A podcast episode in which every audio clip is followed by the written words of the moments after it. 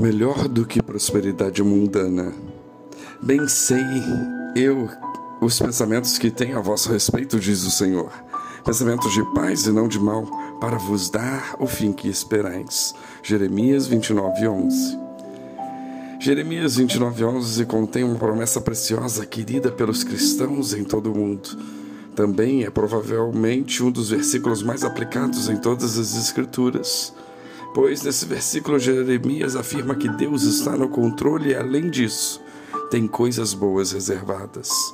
Palavras reconfortantes, com certeza. Mas o que Jeremias está querendo dizer? Alguns pegam esse versículo e o aplicam a si mesmos e a outros de maneira irrestrita. Deus ama você e tem um plano maravilhoso para a sua vida, dizem eles.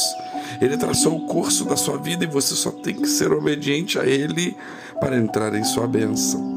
Alguns outros vão além e dizem que esse versículo promete prosperidade terrena, saúde e riqueza são o destino dos cristãos. Não devemos nos contentar com a segunda melhor coisa, pois somos filhos do Rei. Nessa visão, sofrimento e privação indicam falta de fé. Eles dizem que os três fatores mais importantes quando se trata de comprar um imóvel são localização, localização, localização. Da mesma forma, os três fatores mais importantes quando se trata de entender uma determinada passagem bíblica são contexto, contexto, contexto. Quando os textos são isolados, eles podem significar quase tudo, mas quando são lidos no contexto, o significado pretendido torna-se claro. E o contexto de Jeremias 29:11 indica que essa não é uma promessa de bênçãos mundanas.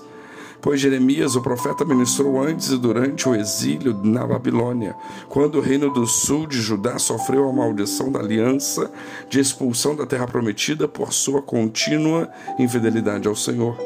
Jeremias advertiu os judeus de que a punição estava chegando e implorou que se arrependessem de sua idolatria e maldade.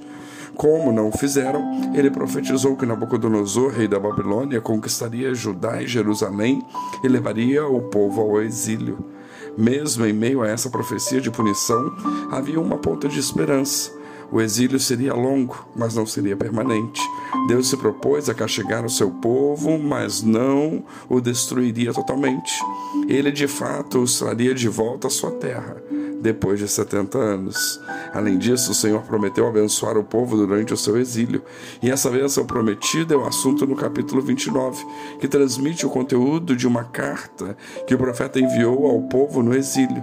Deus incentiva o povo a construir casas, a se casar e dar seus filhos em casamento e plantar vinhas e a buscar o bem-estar da cidade. Essas bênçãos são uma reversão ou suspensão das maldições da aliança em Deuteronômio 28, 30 34. O Senhor prometeu que depois de um tempo ele os traria de volta. E este é o contexto de Jeremias 29, 11. O Senhor não rompeu com o seu povo da aliança. Ele os chamou à fidelidade e à obediência em seu sofrimento. Havia um elemento de obediência à promessa.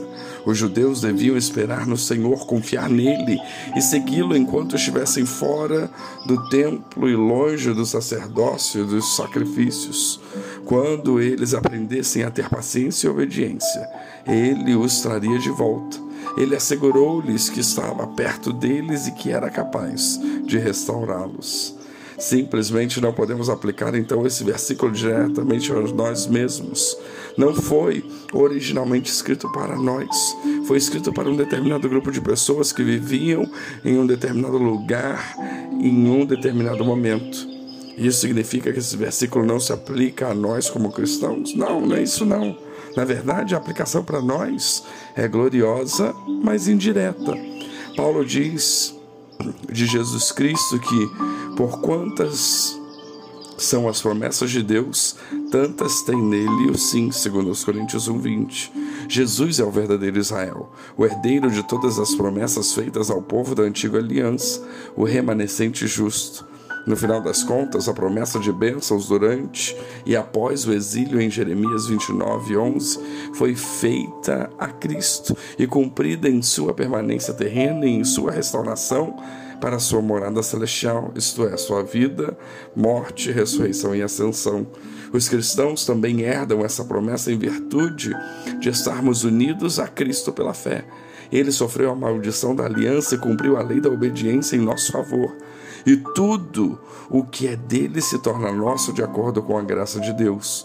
Portanto, embora soframos da mesma forma, durante nossa estada terrena, somos abençoados por meio da obra do Espírito Santo e seremos ressuscitados com Cristo e desfrutaremos de bênçãos indescritíveis na presença de nosso Senhor. Em última análise, é isso que significa a promessa de Deus de pensamentos de paz e não de mal, para vos dar o fim que desejais. E isso é muito melhor do que qualquer promessa de prosperidade mundana. Que Deus os abençoe.